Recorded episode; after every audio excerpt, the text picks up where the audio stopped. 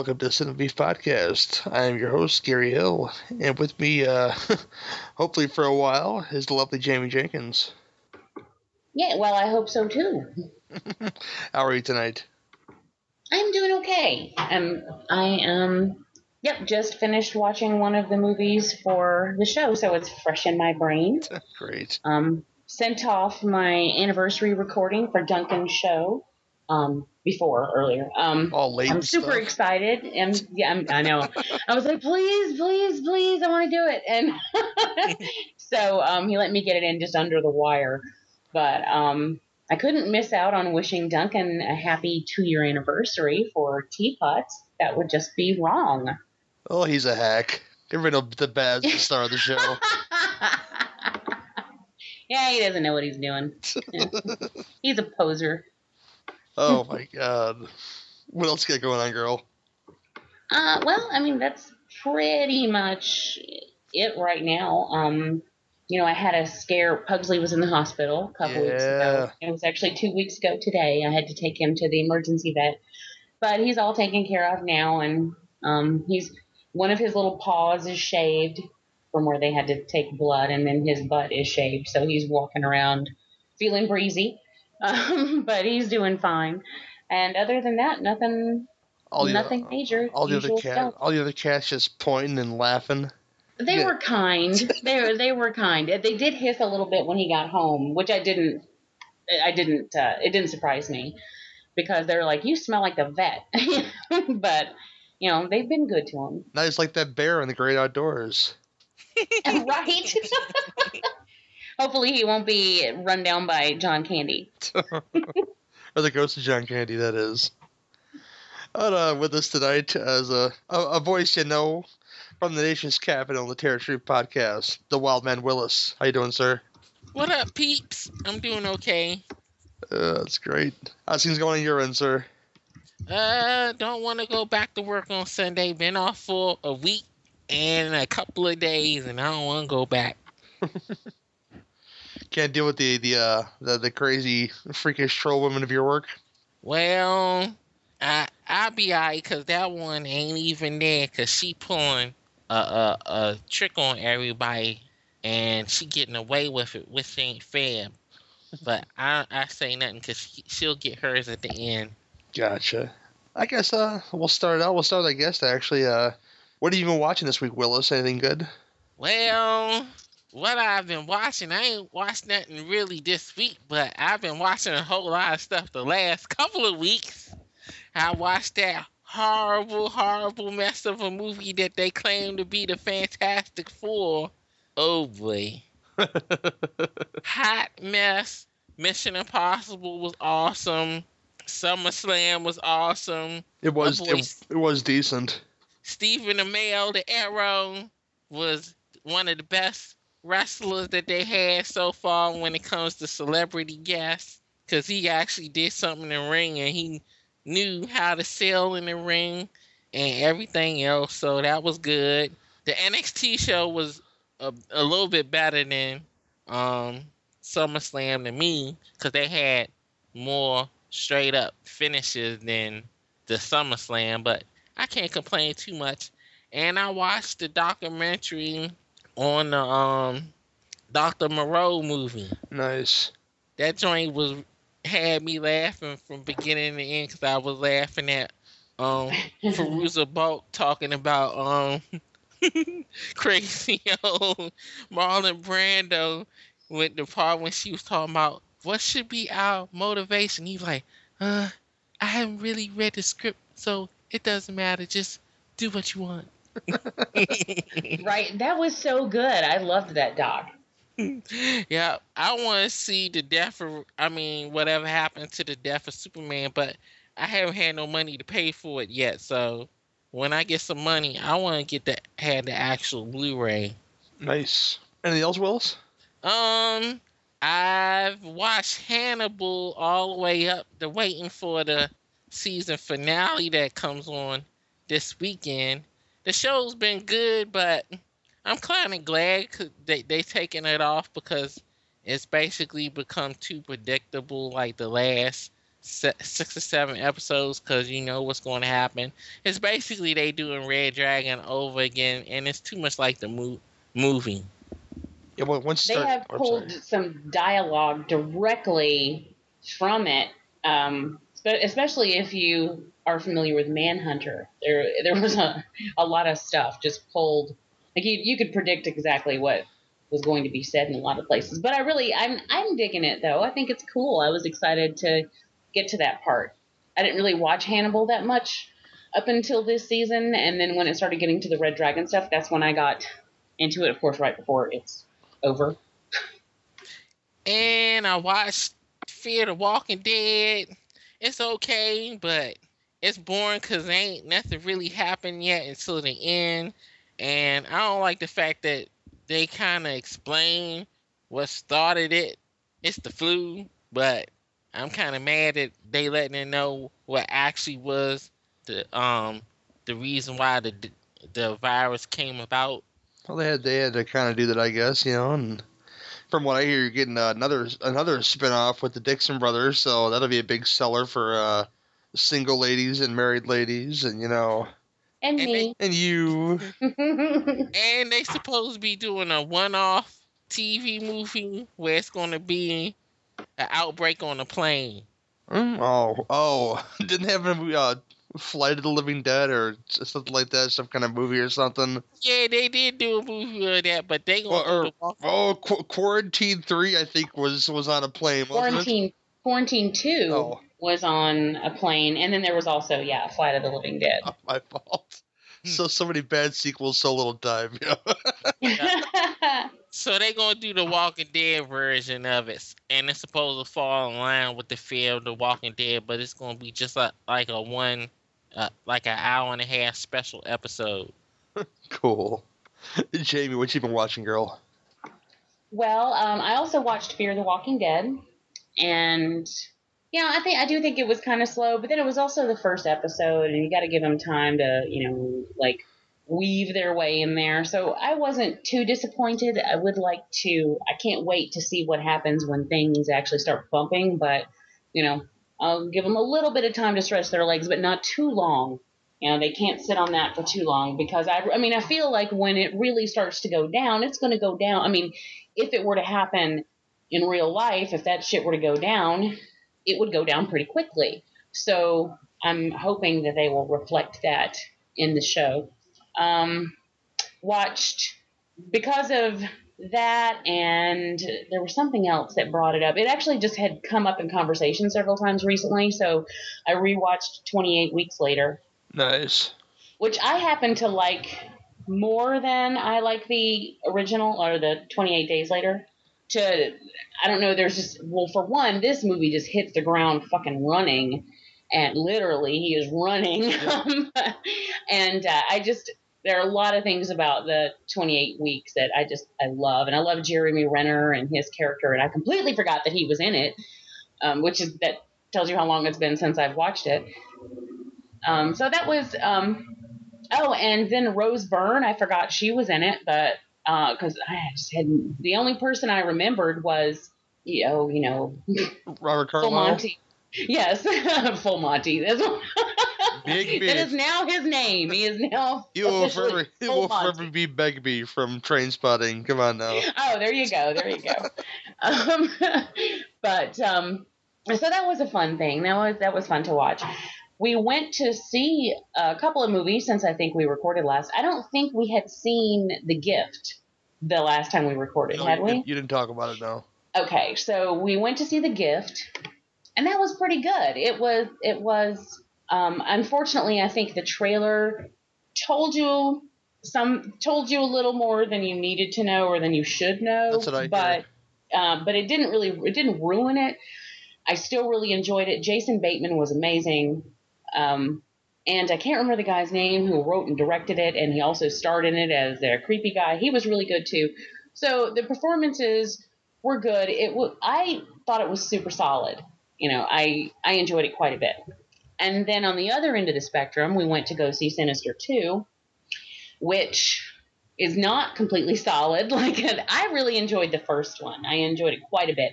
And I'm not even an Ethan Hawke fan, but I thought he turned out a great performance in that film.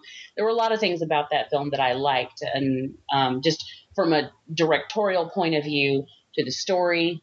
I feel like in the sequel, I think it was an interesting idea to try to look at it from the kids' point of view because obviously if you've seen the first sinister then you kind of know that you know the kids are the ones who are responsible for all the stuff that's happening in, in each family.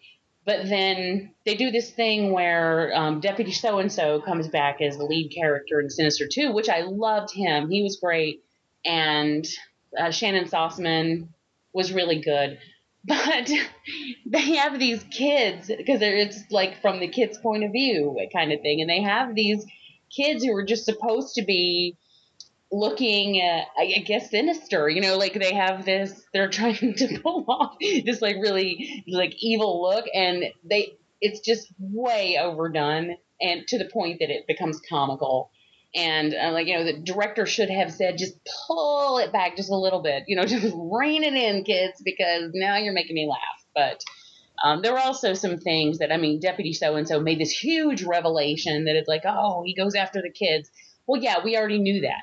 We knew that. That's your revelation, not ours. So it, we can't really be bowled over by the fact that he figured that out because we already knew it from from the first film. So it's just, you know, eh. And I was hoping for better because I enjoyed the first one, but in the end, there are a lot of jump scares which I don't really feel. They use Bughuul way too much. Uh, he just suddenly pops up out of nowhere, like standing behind people in a doorway, or his reflection in a computer screen, and I'm like, that's not what this is about. Get out of here. So it just, uh, it, I don't know. I just didn't feel like it was as sinister as the first one was, you know. And they kind of like overplayed the home videos that they did that the kids were doing with each house, and they obviously took that and tried to run with it. I just don't think they, you know, ran very far, or they were tripping over themselves while they were running. I, I don't know. I was disappointed. I was let down, but you know, I'm looking forward to the visit. And yes, that's a Shyamalama Ding Dong film, and I know there are people out there who will groan just by the mention of his name, Brian being one of them. but I you know, I try to remember the early stuff, and I do think he's talented. So I'm really interested to see how the visit comes out. I've also heard some early reviews on that that are pretty positive. So um, there's that to look forward to. I was gonna make a Stephen Dorff joke there while you were talking about Ethan Hawke because those two actors to me are the two most mixed. I, I get them mixed up the most. I think is Stephen Dorfman. is, is, is, the other one. It's Ethan Hawke in it. So that would be an interesting series. The Hello Second Year Anniversary of Cinema Beef. We'll, we'll do a Dorf Hawk series for you. You know, come on now. Even more than Dylan McDermott and Dermot Mulroney. Y- yes. Oh, oh, that's that's rough. that's rough. Or um, Bill Paxton and Bill. What's the other one? Bill Pullman. Bill Pullman. Yeah. I, I know the I know the difference there, but just you know. Oh, you know one that gets me all the time is Aaron Eckhart and um oh fuck me um The Mist. Oh, the um, Thomas Uh, Jane. Thomas Jane. Yeah, I'm all the time like every time I can never remember Aaron Eckhart's name, which is interesting because he's the one I did remember this time. But I can never remember his name. But I'm always like, you know, that guy who reminds me of Thomas Jane. And then my friends are like, Aaron Eckhart. 'cause they know that I get that every time it That's how you- fucks with me. That's how you know that you're friends. This Oh. is this is how you remember one from the other. Aaron Eckhart was Two Face and Thomas Jane was Punisher. Oh well, there you go. I will put I will plug them into comic book movies, and that, that's how I will remember. Oh. Which, by the way, I liked Thomas Jane as Punisher. Um, Just throwing that out there. Oh yeah, one more thing. I just listened to the fem- feminine critique today. So if you guys want to listen to an in-depth inter- uh, in-depth review of the gift of the and well they they did the, the gift and the gift, you know, from 2000 and 2015. You guys can listen to their to their show. They're pretty good at their stuff. So that's a quick plug for them, I guess. Yeah. I'm kind of scared about the visit because I found out the movie is PG 13, and I also found out the movie is a comedy. So Yeah, I, don't didn't know. that either until I saw one of the early reviews. I had no idea that it was a comedy, but um, he said that it was a successful one. So I don't know. We'll see. This was Cecil from Good Bad Flicks, by the way, who's uh, and Cecil and I we uh, occasionally disagree, but it's really rare. Usually, um, usually our opinions are right on top of each other. And if you people out there are not familiar with that, check it out. Um, it's a YouTube show called Good Bad Flicks, and he covers just crazy stuff that that you would think like a lot of it is stuff that you probably haven't even thought of in years and you're like son of a bitch somebody's talking about that movie but um, i think he's really funny the way he does it and you know we tend to agree so He kind of made me mad when he said he liked the new Fantastic Four movie. he kind of lost some credibility. oh on yeah that there's one. that There- there, there's- but I didn't see it, and I have no intention of seeing it. So I, I did watch his review about it, though, and I was kind of surprised that he was as positive as he was. I wasn't expecting that, but I, I smell a payoff in there somewhere. That's all I'm saying. You know. Oh my god. Oh, you watch anything else, Jamie, at all?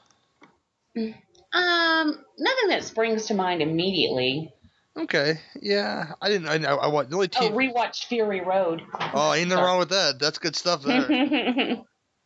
um, as far as what I watched, I watched a Chris Farley documentary. I am Chris Farley, and I got happy and sad during that thing because he was a guy who loved people, but he had a lot of substance abuse problems. So that was uh that was bad for him. That's why he passed away at shit early thirties, which is way too young. And uh, that's a recommend if you want to hear Adam Sandler and David Spade and his peers talking about him and his, his brothers and sisters. And you know, it was really uh it was well made, and I, I really enjoyed it. And you know, I cried happy tears, put it that way. it, it was it was a good time. Uh, I watched Jeepers Creepers one. I, I still don't like it, but but people say that Jeepers Creepers two was better, and I watched that, and they were correct. Because you get a lot Who more. says that? Nobody says lot that. Jeepers say Creepers that. Two was ridiculous. It was it was ridiculously awesome because he had No. he had ninjas. Part one was good. What are you talking Part about? Part one was good, and that we did.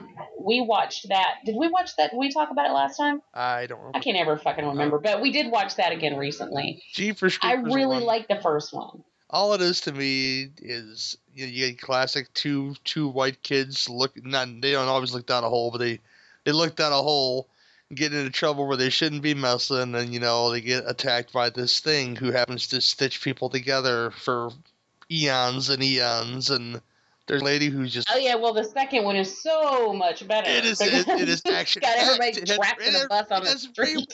Ray Wise with a fucking harpoon gun come on man.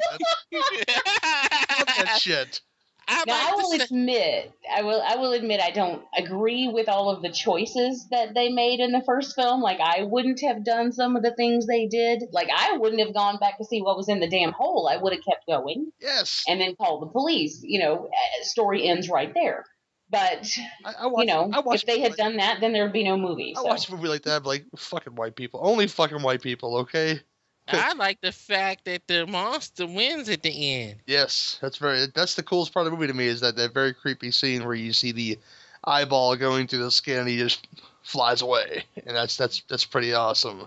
I just had more fun with part two because there was just you know you get the sequel, you know, goddamn petter ass Victor Salva making me enjoy fucking movies, ta taking fucking heads up and growing new ones at his place, and you know that was cool, and you know just him just flying around, having more folks to kill. All the first of that was a black lady being walking exposition to me. I, I don't. It just, I, it it just wasn't for me. You know. And the first one is setting up the story, so when the, you watch part two, You you don't need to watch part one though, is the thing, because they tell you the story all over again. yeah, but for those who want to be purists and find out what's going, how the first one started, you watch the first one. Plus, kitty cats. In the first one, you have all those kitty cats. we we get a, we get a kitty cat in one of these movies, but I'm not going to mention it right now. But uh, so, some And something bad the- happens to the kitty. and you get the part where he s- sit there and rips off the um police officer's head and pulls out the tongue with his teeth.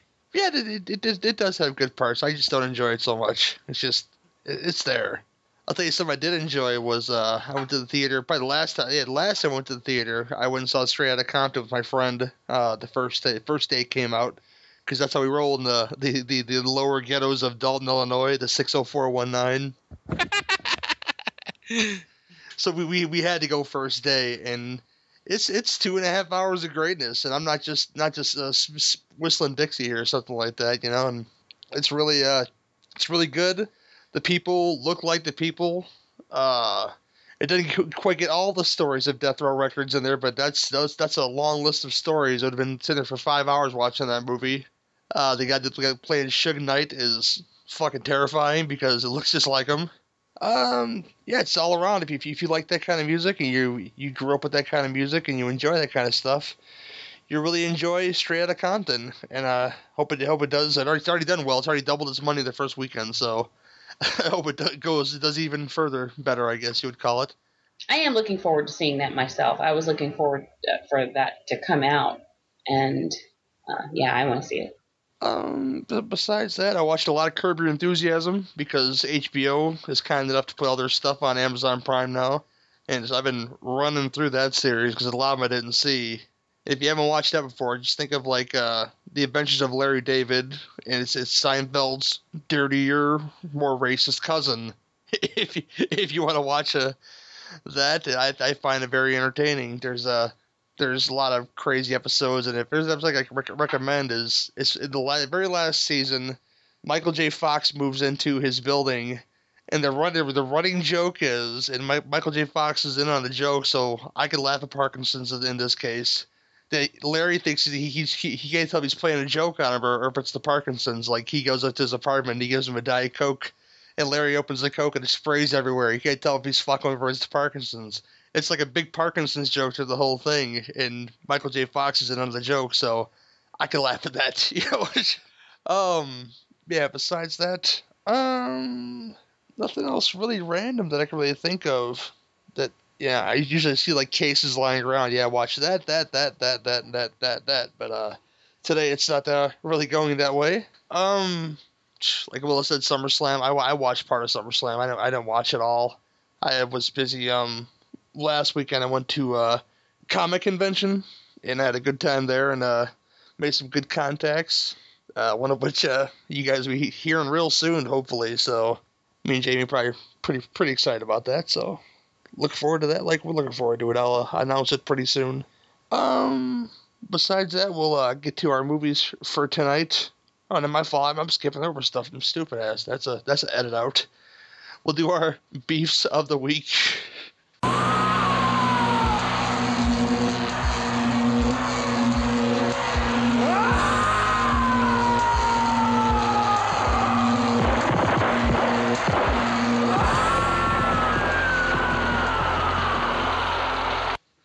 Willis, do you have any beefs of the week, sir? I have one beef for the week. Is Fantastic Four. God, again. How come they can't do that movie right? It has the easiest premise that you can ever do. The first one, not the Corman one, the um real legit one, had it almost right, but they just could not get Doctor Doom right. And it seems like they have a problem with Doctor Doom. He's the easiest character to do.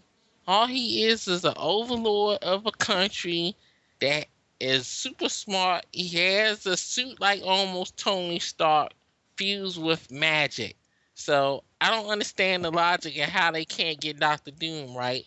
And it just doesn't make any sense in this day and age of all these superhero movies making them closely to the comic book characters. Why somebody had to go and make a sequel to Chronicle and say it's a Fantastic Four movie and it's not? And the studio hated what he did and he got pissy because they didn't want to do the movie he wanted to make. So they said, forget you. We gonna try to fix the movie, and they made the movie even ten times worse than what it probably already was. Just a shame and shame and disgrace. And I went to see that movie the Thursday night, so I could get the review out for people to avoid it, and it must have worked because I had got a lot of views on my YouTube channel for that one. Please just send the rights back to Disney and Marvel Studios so we can get at least maybe a proper Doctor Doom. At least you don't even have to do the Fantastic Four because Doctor Doom is for everybody. So we could see at least Doctor Doom, Silver Surfer, and Galactus in the Infinity Wars. But I don't think it's going to happen because Fox is just stupid. Do what Sony did. Sony know they screwed up with Spider-Man, so they went to Marvel and said, "Please help us make Spider-Man right."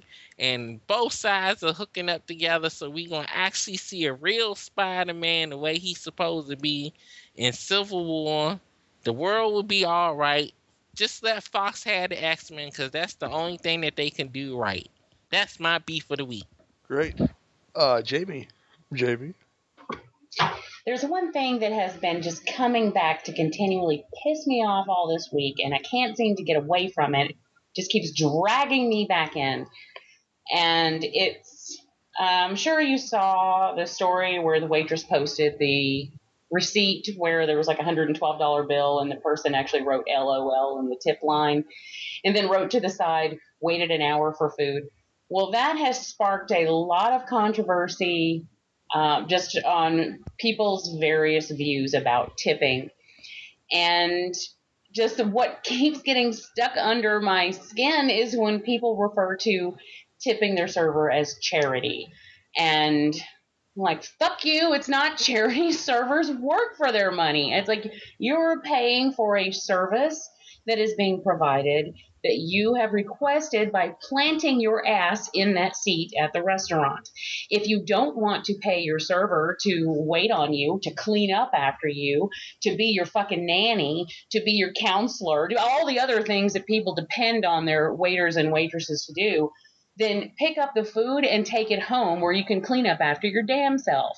Because when you pay the ticket for your food, you'll notice whether you sit there or you take it home, it's going to be the same price. So that means that the, that the money you're paying for that food is paying for the food. If you want the service, if you're opting for the service, then opt to show your server that you appreciate what they've done for you. It's not charity, it's hard work.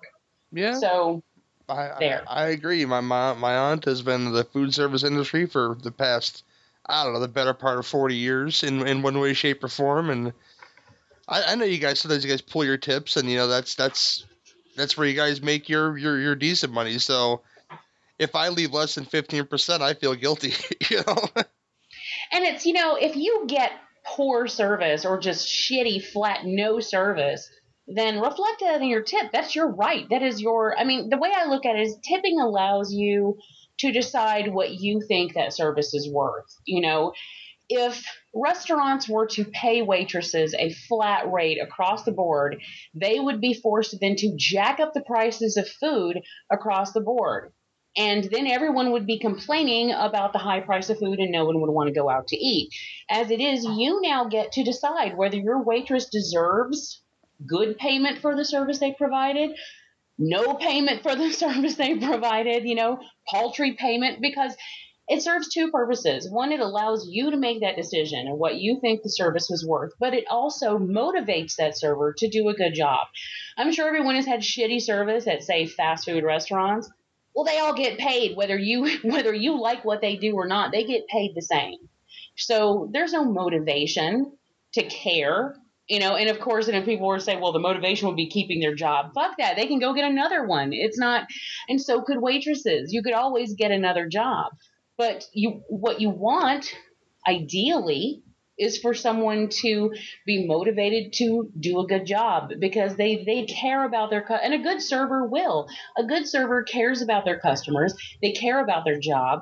They care about their restaurant and they want to see you happy when you leave and they want you to come back that's what a good server does a good server will earn their money so but just to call it charity is ridiculous if i were to go to your job and pick up your paycheck and refer to it as charity, do you think that that would be okay with you? No, it wouldn't because you work for your money. So does your server. You know, the the money that you're paying when you pay for that food goes to the cooks who get paid well regardless of whether people come in that restaurant or regardless of whether people like the food. It doesn't matter. They get paid hourly. They don't give a shit. But the waitress is then also your advocate. They're out there fighting for you. And then people have no idea exactly what goes on behind the scenes of restaurants. Unless you've worked in the restaurant business, you have no idea what it's like to be back there begging to get your food out for your tables, fighting for your tables to get what they want, how they want it, checking over the food before it goes out there, sending it back if it's not right, because you want your customer to be happy. And that's like your number one goal. And then nothing hurts worse or slaps you in the face harder than doing all that shit for someone, meanwhile cleaning up after them, watching their kids, keeping their kids in line, which happens all the time. Um, you know, cleaning up puke. I mean, it is just, it is insane the stuff that you have to do. And then for, you know, a table of, a table of 12 people to get up and walk out like you did nothing. You know, I mean, and if you truly did nothing, then that's on you. But the waitress has no control over how long it takes for the food to come out. They really don't. And to punish them. I mean, honestly, I wouldn't have waited an hour for food. I would have gotten up and gone somewhere else a long time ago. Mm. But you chose to do that. And by doing that, you're then keeping your waitress busy checking on you for at least an hour.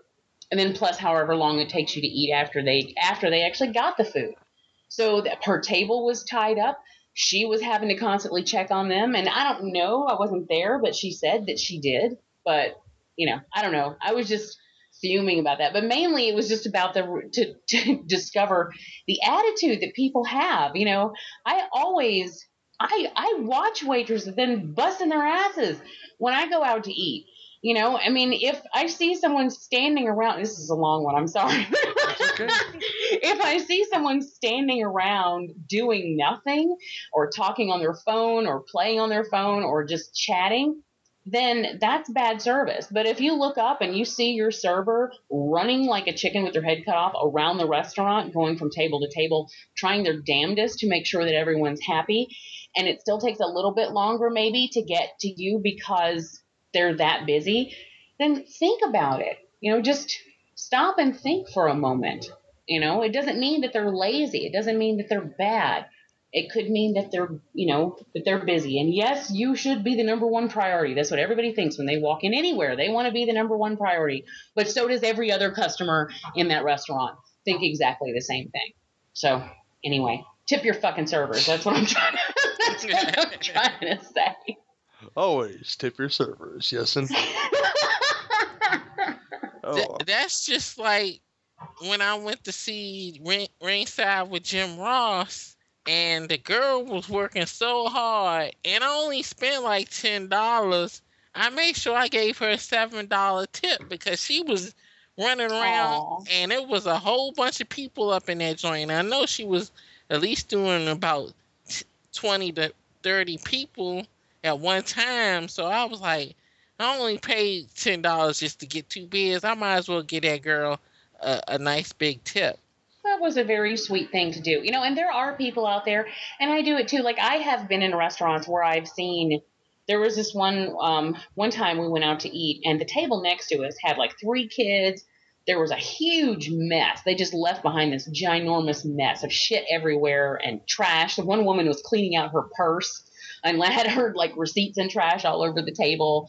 And the kid puked on the table oh yeah. and then and then they left and they left her nothing.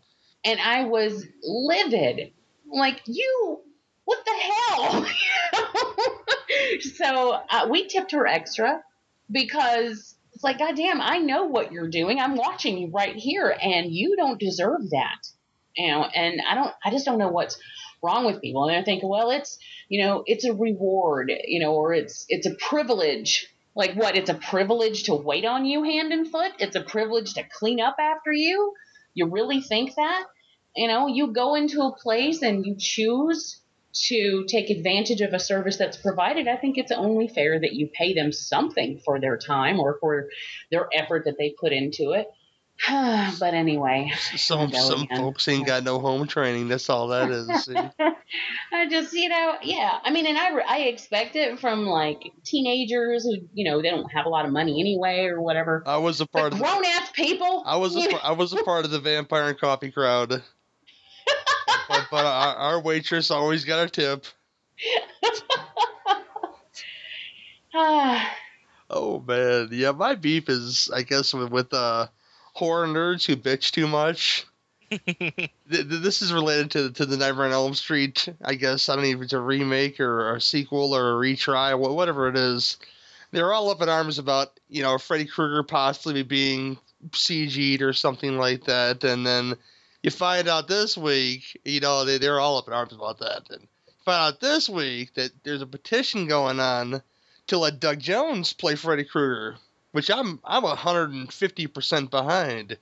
Because if anybody's seen the episode of uh, Buffy called Hush, and the, how chilling that is, him and Camden Toy just cruising around looking scary, and the movements, and and it, of course he played Abe Sapien, and, and of course in uh, Hellboy series, and Silver Surfer, and that lackluster Fantastic Four film.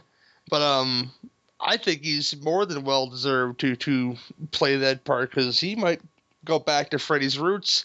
A lot of these folks complain about, especially in the latter films where he is all it is is one-liners and crazy shit. Now I think if the guy like that, you who who doesn't who had no speaking roles in anything, I don't think. Maybe he talked in Fantastic Four, but I know that he was dubbed as David Hyde Pierce in uh, the Hellboy films. He didn't talk during the Hush film, Hush Hush episode because nothing. There was no there was no talking in the Hush episode. It was all silent. So, but um, I think he's more than qualified to bring bring back that old school flair to to the character that people came to love and be afraid of. Uh, what do you guys think? Well, since I'm a super Freddy Krueger fan, I think they should just let it die and leave it alone and just just move on to something else. Make something original. I keep on going back to the same shit over and over again. The last time they did Mike Nightmare Elm Street, that joint was some booty. So but it made money. it ain't hard. It ain't make no money as much as they thought it was. But it, it- didn't make no Freddy versus Jason money. But it made a profit though. Well, I guess so, because it only to- cost them like fifteen million dollars to make the movie. Once they made over thirty million dollars, that's profit. Well, there you go then. But you see how long it took them to make a to try. They ain't even make a sequel to that joint because it was so horrible. Just like Amazing Spider-Man two, that movie made seventy-eight million dollars, Yeah, but it's, it's scary. but the um the critical response was so bad. Look what they had to do. They had to go to um Disney and Marvel to take the character back. So just because it made money, that don't it critically it didn't do good. So that's why it's taking so long for them to try to do another one because everybody knows it's only one, two Freddy Krueger, and that's it. Do it if they gonna do another Nightmare on Elm Street movie let Freddy Krueger pass his powers to somebody else, so we can have somebody totally different call it a day. Yeah, that's one one theory. Uh, Jamie. Well, I think if anyone were going to do it, I'd probably be okay with Doug Jones doing it. He's pretty cool. I am not such a Freddy fan that it bothered, and you know, you know, you both know that I We know you like that movie. the Yes. remake. I did. um, but I really wouldn't have a problem with him just letting it go. Just let it go. I mean, I agree with Willis. Make something new and original and fresh. There's a lot of stuff floating around out there that we could throw some money at. And there are a lot of original screenplays that deserve to be made, you know, and so give some resources to them. Throw something that way and let this go. Let people who love Freddy hold on to their memories of him, you know, and I will hold on to the memories of the ones that I love, which I do. I mean, I don't, I really do like Freddy. It's not that I, I just have always been a Jason girl, you know, but, um, you know, I am perfectly happy to keep the ones that we have and remember those and go back and watch those and be happy with it. And that's, you know, that'll be my Freddy time. That's fine. Yeah, I, I, I kind of agree with you in, in a way, but I it's just one of those things where, like I say, Doug Jones does great work, and I'd love to see like some screen tests, just to see what they would do with it. before you know they make go and make a movie. You know, just just to see how that would work out, and you know, of course, scripts or whatnot. But yeah, like, like you guys say, it's hard to let it, let it die, but it's kind of hard to let it die when you know you got Bob Shaye who, who still runs New Line, and you know still make. No, he don't. Oh, you don't? Okay. Nah, he gave that up after as soon as Lord of the Rings came out, they came and bought him out. But still, they're, they're still making money off the character, and you know that they're still making money. It's all it's all it's all money. So it's it's not really up to us. I can't really sit here and say this is what they shouldn't do. It's just like that petition going on right now. Just because that petition gets signed doesn't mean they're going to go and do it or anything. But um, stranger things have happened. The, the Hellboy three may happen if Pacific Rim two does okay. So let's uh fingers crossed on that, guys. You know. Yeah, I just thought about something since you said everything's about money, and you know you're absolutely right. I think I'm going to start referring to the Weinstein's as the CMB. Because that's pretty much all they care about. Yes, indeed. am I my brother's keeper? Yes, I am. I say if they gonna do if they gonna do an all CGI Freddy, just do the whole damn movie in CGI. Make a, a CGI horror, rated horror, horror movie and just call it a day. Hmm. they could do whatever they want to do with Freddy Krueger. They could do so many different things with the movie. With the just do the whole movie in CGI. Have full CGI characters and everything. Be the first CGI full movie horror movie and call it a day. Yeah, but um, yeah, it's our beeps, and uh, we'll go into our features now. What we're doing tonight is, I guess we would call it. I have no title for this show, so I'm gonna call it Supernatural Shitty Kids. And uh, we're doing three films, uh, two vintage ones. One's from '84 and Children of the Corn. One's from '85, uh, a German film called Making Contact, or as they call it in Germany, Joey is a more common title. Like Joey American, or or is it just Joey, thi- and then was I- that the American thing tagged on? I think Joey. I, I don't know. I, I, the IMDb Okay. it says Joey too. Maybe it was like American dub. Maybe that was why, because be. it was like Joey American. I think maybe it was intending to say it was dubbed in American, but anyway, Uh, I thought that's stupid. I think it's from 2007 because I'm unorganized. Uh, home movie. We're, we're gonna do that uh, found footage movie, which uh, it's pretty wild stuff. So uh, we'll uh start this, I guess, uh, chronologically and do Children of the Corn first from '84. Right after this. Every child is afraid of the dark, the unknown, the nightmare. In Gatlin, Nebraska, that nightmare is in the corn. Stephen King's Children of the Corn.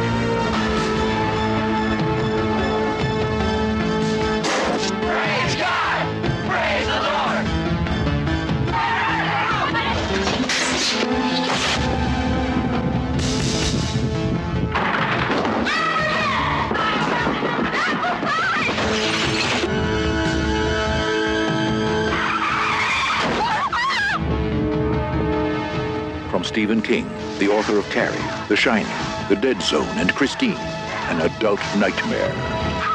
Children of the Corn. I'm here, Lord!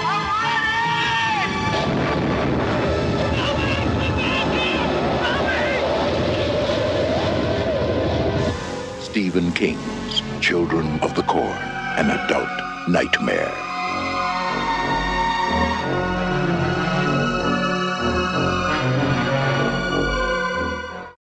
Uh, Children of the Corn from 1984. Uh, I don't have my IMDb up, so I'm just going to give you a, a shit plot synopsis of my very own.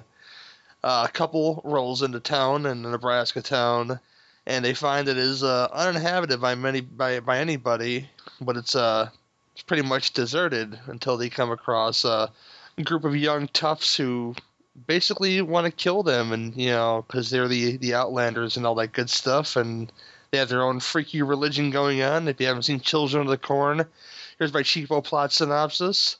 Uh, yeah, I'll basically start out by asking Jamie, uh, when was the first time you saw Children of the Corn? I don't think I saw this one in the theater. I want to say it must have been on TV at some point not too long after it came out, so it may have been like a cable channel or something. I I remember it being back then, but I really don't recall seeing this one um, anywhere but at home. but I just love this movie. I mean, as far as I'm concerned, I'm throwing this out there. First off, Peter Horton has the best trip ever in a movie Oh, when he when he Falls in the barn. r- Yes, when he's running or when he's running around in town downtown, when he's running around the back of the house, he like he trips and face plants, but he go he gets some air before he hits the ground and I don't I just don't think it was planned. It looks so real. I mean, and if it was planned, then kudos to them because it looks very realistic. But I I just have this feeling that he just tripped and fell and they just said, fuck it, we're keeping it. but I absolutely love it. It's fantastic. Um, I have I have a an impression that I do from this movie. Gotcha. he who walks behind the rose. Oh, that little that little annoying girl. I don't know if it was more annoying her or brother. Her brother, my lord, that boy. He's very funny though. He provides some like pretty some of his reactions are hilarious and his lines are funny. He provides some comic relief, but it really is kind of annoying and He's, he's a little he's a Um, little bold that little shit too, because you know there there was that great scene where they're they're, they're playing they're playing Monopoly. Know, it, is- it is forbidden to play Monopoly and listen to records, because capitalism and rock and roll is not the way of he who walks behind the rose. And of course, Malachi, played very demandingly by Courtney Gaines, but just chucks that knife at the Monopoly board. It's like, yep, capitalism bad. You know, they know they're, they, they know they're doing wrong, but just you know they, they just know they got they got Isaac by the balls. Of course, played by uh, South Suburbs own Blue Island, Illinois native uh, John Franklin, who I've I, I've met four I, I met like four cast members from this movie, by the way, and I had the the best conversation with John Franklin because he's a South Suburbs guy like me, and we talked about that for I don't know how long, you know. Oh my god. Uh, I was kind of feeling them um, when I was driving. It was last, not this past April, but the April before, when I took my trip from Georgia to Michigan and then back. On the way back, driving through Kentucky, I could find nothing, but and it was on because it was likely because it was on a Sunday that I was coming home. But I could find nothing on the radio all the way through Kentucky except for religious programs No room And- for the homosexuals. and there's no room, you know. that part cracks me up. Like driving through the middle of nowhere, listening to preachers the whole way, and um, I was just I kept expecting some kid to step out in front of my car while while I was driving home. But uh, yeah, I mean, watching this now, I don't think it holds up very well in the special effects department. oh, it looks awful. I think that's pretty solid, uh, solidly bad. And you know, there are things about it that when I was a child, I thought were more creepy than they actually are. It, a lot of it is kind of laughable now, but I still think that the overall, the overall, I mean, because now as an adult, you start asking yourself questions like, how the hell would this go as long as it did? I mean, this is the middle of the country. It's not like it's I mean, I don't know. It's not like it's completely off the beaten path. In the in three years, someone would have had to come across this, you know. And I mean, obviously there was the the blue man, um, and he got his just desserts or whatever. But it just seems unlikely that it would go on for as long as it did, you know, without something happening. But you know, when I was younger, I didn't think about that, and it was really scary to me. You know, it also makes me think of the South Park episode, which I really love. yes, indeed. in the in the before time, in the long, long ago. Long, long ago. Yes, indeed.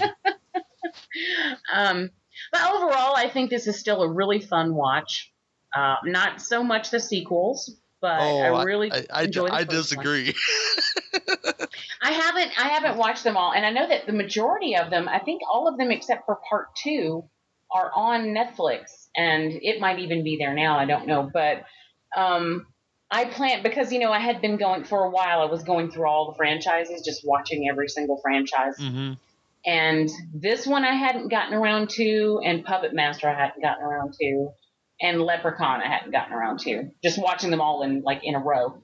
But I want to, because I haven't even seen all of these films. Mhm. So a lot of these will be a first time watch for me when I actually goad myself into doing it. Yeah. But um, you know, the first film I really like. Uh, uh, Linda Hamilton, I think, is solid. Peter Horton is solid. Like I said, some of the things are kind of laughable now, but I don't care how old you are. Isaac is scary as fuck. Yes. Oh. And when he comes back and he's like, he wants you too, I, Malachi. I, I had a whole conversation with John Franklin about the opening scene of that movie, which I, I don't like cutaway violence normally, but the way it's shot inside Han- where the Hanson's Cafe or whatever, Mhm. the way they shoot that, it, it's great because you just see like blood on the milkshake, blood on the meat the, the meat cutter. You see you see, see stuff. You you get what's going on.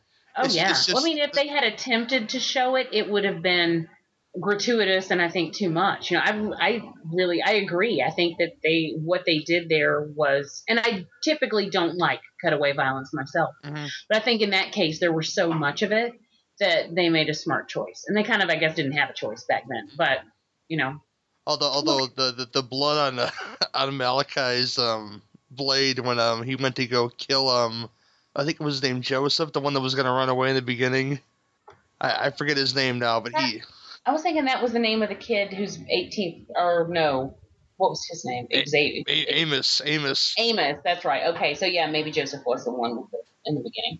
Yeah, but he, the, the blood it, it looked like it was like painted on the maybe because it was HD. I don't know because Netflix has great HD prints of these movies and you can see like the blood like looking very fake on his blade. Whereas you know Peter Horton brought up in the film because Peter Horton's a doctor, so he knows when blood coagulates and you know. Should Right. if, he, if he cut him as bad as he did, the blood should have been dripping off of that blade. You know. oh my god. Uh, Willis, uh, let's hear your your your uh, schmeal on the Children of the Corn, my friend. Well, HBO played it joint to death back in the day, so I got tired of the movie real quick. But it's a classic. But I, my belief always was for kids in the movie, all you can, all you have to do is just kick them like footballs, and you don't have to worry about them no more.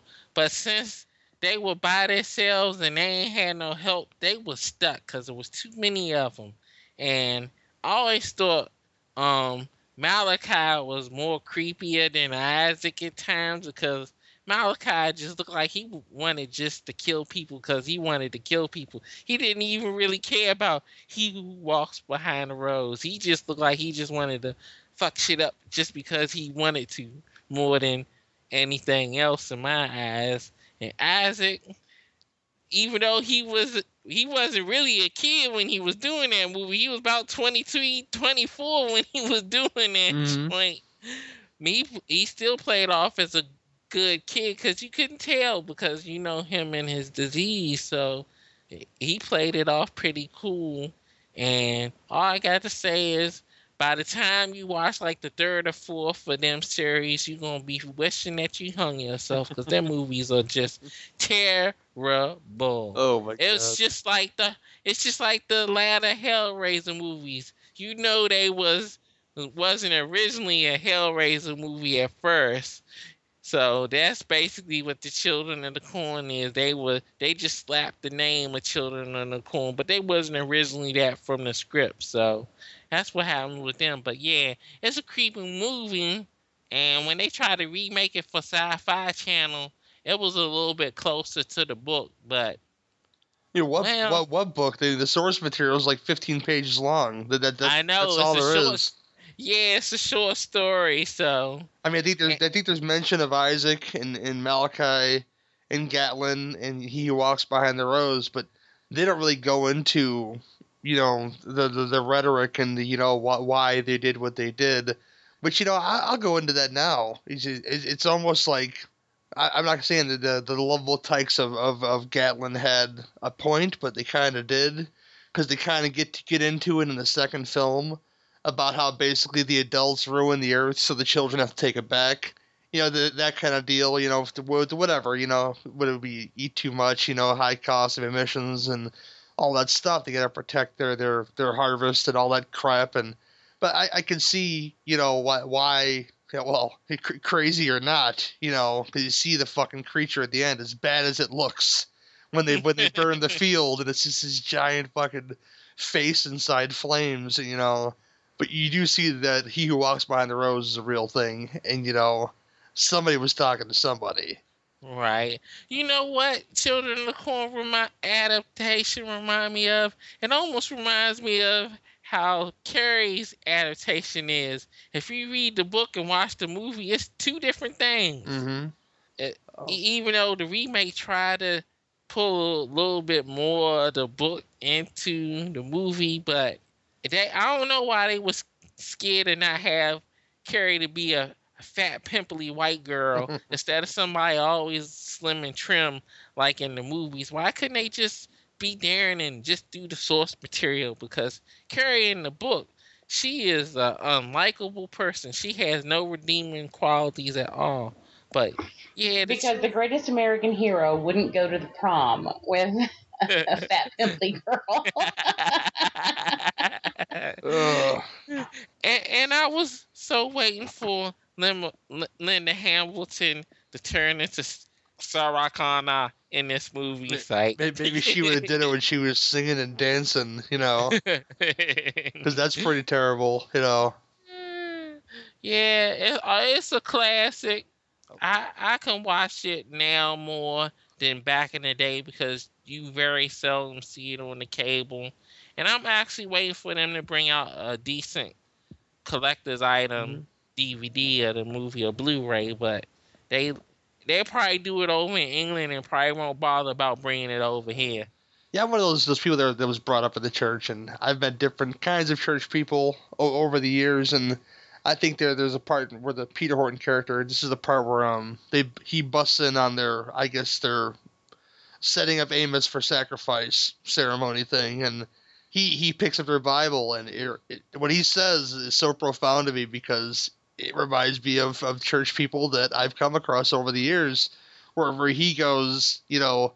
I, I you got your Bible. You, you go by or you just change the stuff you don't like because people can say they live their life, you know, by what what their what their pastor says or whatever the Bible says, but but a lot but a lot of them really aren't. You know, they're just uh, shitty people who talk behind each other's backs and they're are, are cruel to each other and you know, uh, yeah, th- th- that that that scene always hit me kind of hard as a kid for for that reason because I was so overly immersed in the church, you know, that kind of deal, you know, the, the the fact that uh that I guess I don't know why you would have to sacrifice yourself in your in your nineteenth year, I guess because once you be, cease to become a child, I guess you be cease to be pure, and I guess you have to give yourself, I guess, to uh, I guess help more help more corn grow, like in like in the Wicker Man or something, you know.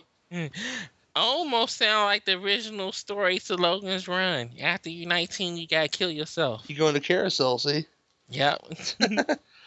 um yeah stuff like that uh isaac's dialogue is is really great to me you know because he's they got the right guy for it in my opinion to make you really believe what what he had to say like, yeah, i can see why a bunch of kids would get, get behind what this what this kid had to say because he had a lot to say and a lot of it sounded like it made sense but you know of course you know they they, they find out i don't know three quarters of the way through the film that Isaac is might be full of shit, and that Malachi is, if anything, the more the aggressor. So I guess they're gonna get behind him, or they're gonna get their fucking throat slit by fucking Malachi.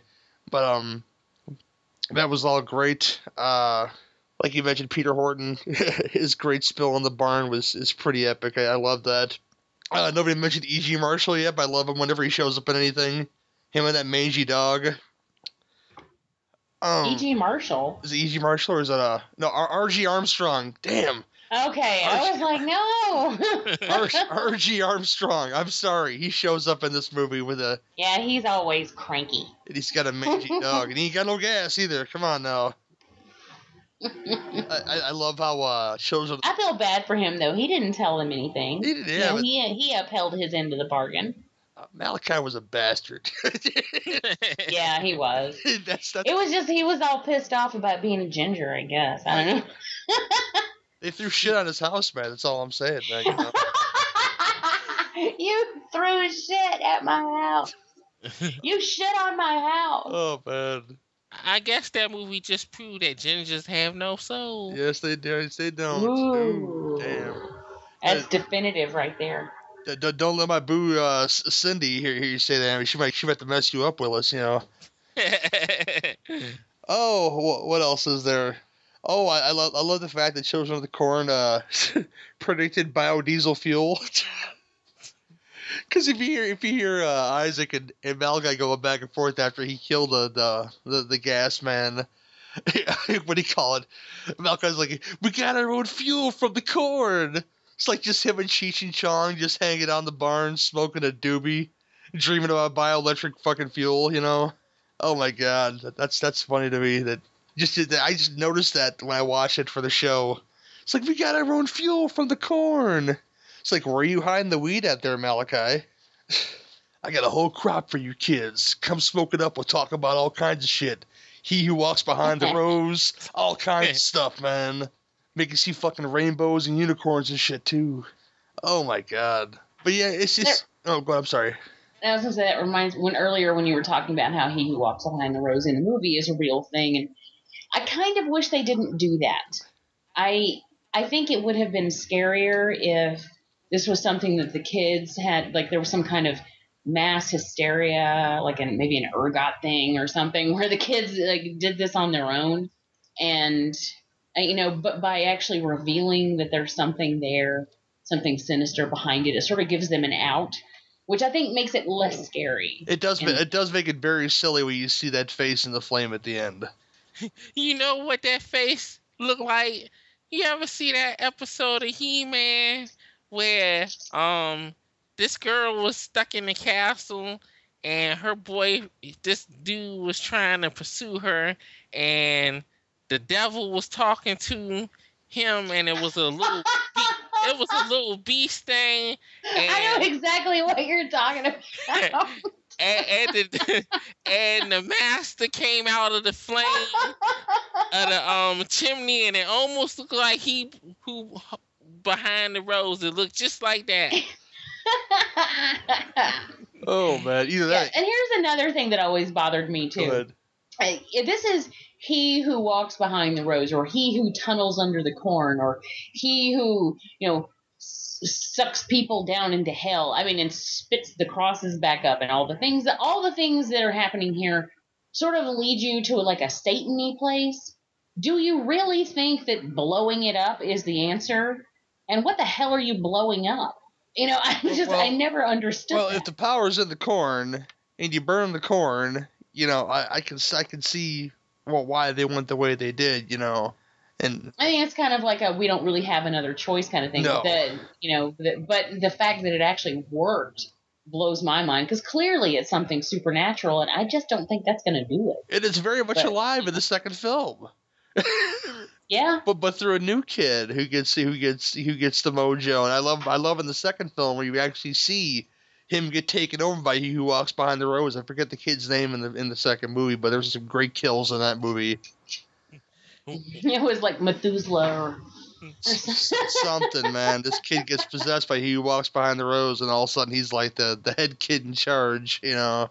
have y'all ever known a kid named Methuselah? Nope. nope Like I've always wondered why some Bible names have survived the test of time, you know, and then others were just forgotten. You know, It's- it's- no one names their kid. Even Noah came back around, but no one names their kid Methuselah even or uh, Nebuchadnezzar. even those freaking uh those those vegan pamphlets. Would you eat? You would eat the cuddly ones, but you'd eat this one. You know. Who who the fuck said I wouldn't eat a dog if I if I wasn't hungry enough? Come on now, it's just, it's, it would happen, baby. Be a dead be a dead dog, but I'd eat the dog. what makes matters worse about he who walks behind the road if you watch one of the later ones it's a mole creature Oh my god. It just gets worse. Just get, they they do they do get bad, but there there's some shiny diamonds in the rough, I think. Um, yeah. Uh, I guess uh, anything else you got to say about this one? We'll uh, go into it now, Willis. Well, one thing for sure, the movie don't drag on like some movies. It gets once it gets to Gatlin, it gets to straight to the point and it keeps on going. So I had no complaint about that. Cool. Uh, Jamie. I I think I pretty much said it all. Okay. I like it. Yeah.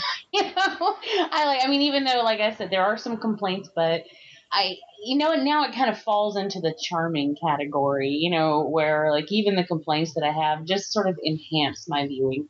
Oh, definitely. You know, uh, as far as I go, this is a VHS classic to me. Um, kids suck, especially the the smaller ones suck the most to me because I can't stand them. You know, little, little, little Robby Kiger who grew up to be in the Monster Squad. You know. um, what what else? Uh, yeah, g- great great characters in this, and I, I I have to say that you know it's not as boring as folks make it out to be. And uh, I'll, I'll leave it at that. It's just it's Children of the Corn and take it or leave it watch it streaming on Netflix, you know. uh, grades, Willis, 1 through 10, sir. I give it an eight. Okay. Jamie? I'm gonna say. I'm gonna go. Don't hold back, girl. I'm- Come on now. I'm gonna. I'm gonna say seven point five. Fair enough. I'm right with Willis with their an 8, with as with an 8. I'd probably get the next two at 8, actually, because I have just as much fun with the second and third one as I do with this one, because, uh, yeah, that, that's a thing. But, uh, uh, with that, I think we'll move on to what may or may not be the wackiest review on this episode. We discuss Making Contact, aka Joey, from 1985, right after this. The following message is a paid advertisement for the Cult of Muscle podcast. The Cult of Muscle. You're either in it or you're dead. It's the dawning of a new age. The halls of Valhalla have been shuttered. The heroes of yore have either retreated to the shadows or taken to capering for the amusement of the small folk. Their past glories a distant memory. The barbells have been torn from their once puma strong grips. The beards shorn from their square jaws, only to be transplanted onto flannel clad, puny weaklings with fingers barely powerful enough to strum a ukulele. The time has come, my brothers, to restore order from the chaos. No longer will our heroes be forgotten. No longer will their great deeds be viewed through a foggy lens of irony. Hear now our rallying cry as we scream it from the mountaintops, as we bellow it from iTunes and Libsyn and Facebook. It's time to join the cult, my brothers. So don your cloaks and enter the cult of muscle.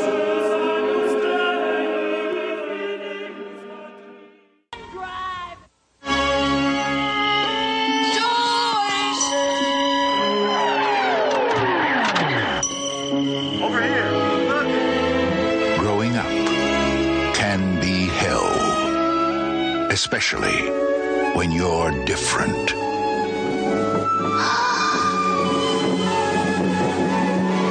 When you're helpless.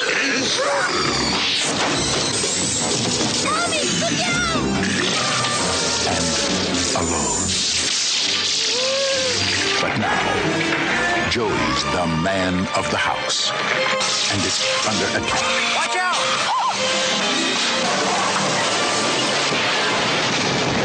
By supernatural forces.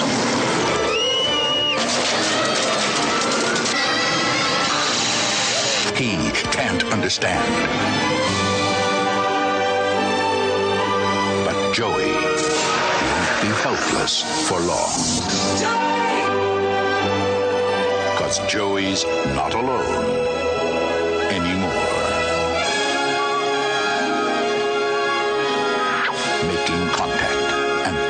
this world adventure. Uh, Making Contact, aka Joey from 1985. Um, there's a bunch of German people, and I think they can see a couple of Goebbels in there too. But you know, I'm not gonna get into the cast and who's in this movie because nobody knows who's in this movie except for a bunch of German folks. But um, Jamie, want to take lead on this one and uh, tell the folks what it's all about? Okay, well, uh, making contact is basically about a little boy, Joey, who loses his father. We start the film at his father's funeral, so it's kind of dark in the beginning, and you know he's at home later and receives a strange phone call on his toy phone, and his toys start start moving around, and and he believes that he's talking to his father, and so he you know is comfortable about it. But for some strange, stupid, unknown reason, he tells his friends at school about it, which I just, even at that age, I think I would have known better than that. But whatever. Then of course he gets teased about it, and and uh, then later he comes across this creepy ass um, uh, ventriloquist puppet, and uh, shit starts to go down, and you know, in, in a really weird, weird. We the filmmakers have seen Poltergeist. We the filmmakers have seen the Goonies, and we the filmmakers have seen E.T. kind of way. Oh yeah. Oh, there's a lot. This film's a lot of things. oh man, Willis, you I think you had the, the most fun with this movie. Tell the folks what you think about it, sir. Man, this movie was a hot mess, but it was fun as hell. I was dying laughing. I was like, man, they done ripped off so many things. Like Jamie said, E.T. and Goonies, and I got, even though Hellraiser came out after this movie, I got a Hellraiser vibe at one point. One point, you felt like you was walking into Labyrinth, and man, it just was just off the wall. You seen stuff flying in the room like polter, poltergeist.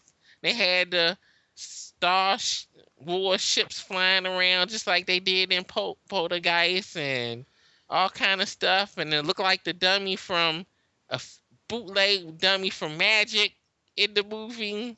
I was like, man, and it was a kids film. Oh, that's the thing that tripped me out. It was that's, a kids film. That's the biggest problem I got with this movie. I don't call it a problem, but you know, continue, sir. I was like, man, this is some off the wall mess to be some kids film. And you know why this movie is all craziness? Cause it's a Roland Emmerich joint. So if you know his movies, all his stuff is just mayhem upon mayhem. And it shows. oh man, yeah, this movie to me, this is like if somebody watched Batteries Not Included and took a whole bunch of acid, and then they, they called Germany and said we got we got to make a movie. They, they they they made this movie because if you see the box, the American the American box art, which I'm not sure if it's the same as the German box art, it's like this kid opening his closet to like a bunch of wonderment and light and stuff floating around.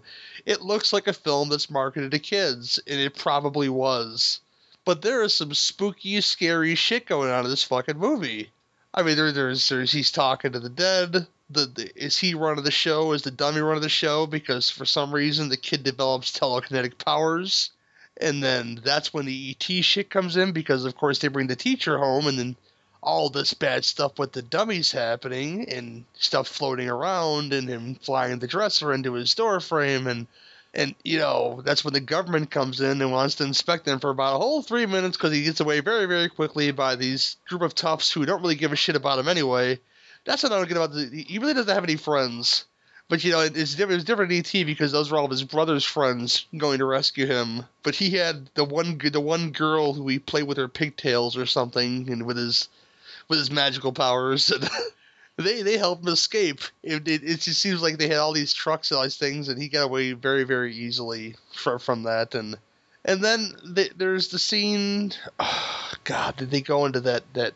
What I don't get about they, they go into like that haunted house. They they go into to the house or the clubhouse or some whatever fuck house they're going into. And then it's just licensing city. Anything, anything that would scare the hell out of kids comes out of the walls, including Darth Vader and an actual Darth Vader coming out with the full mask and the,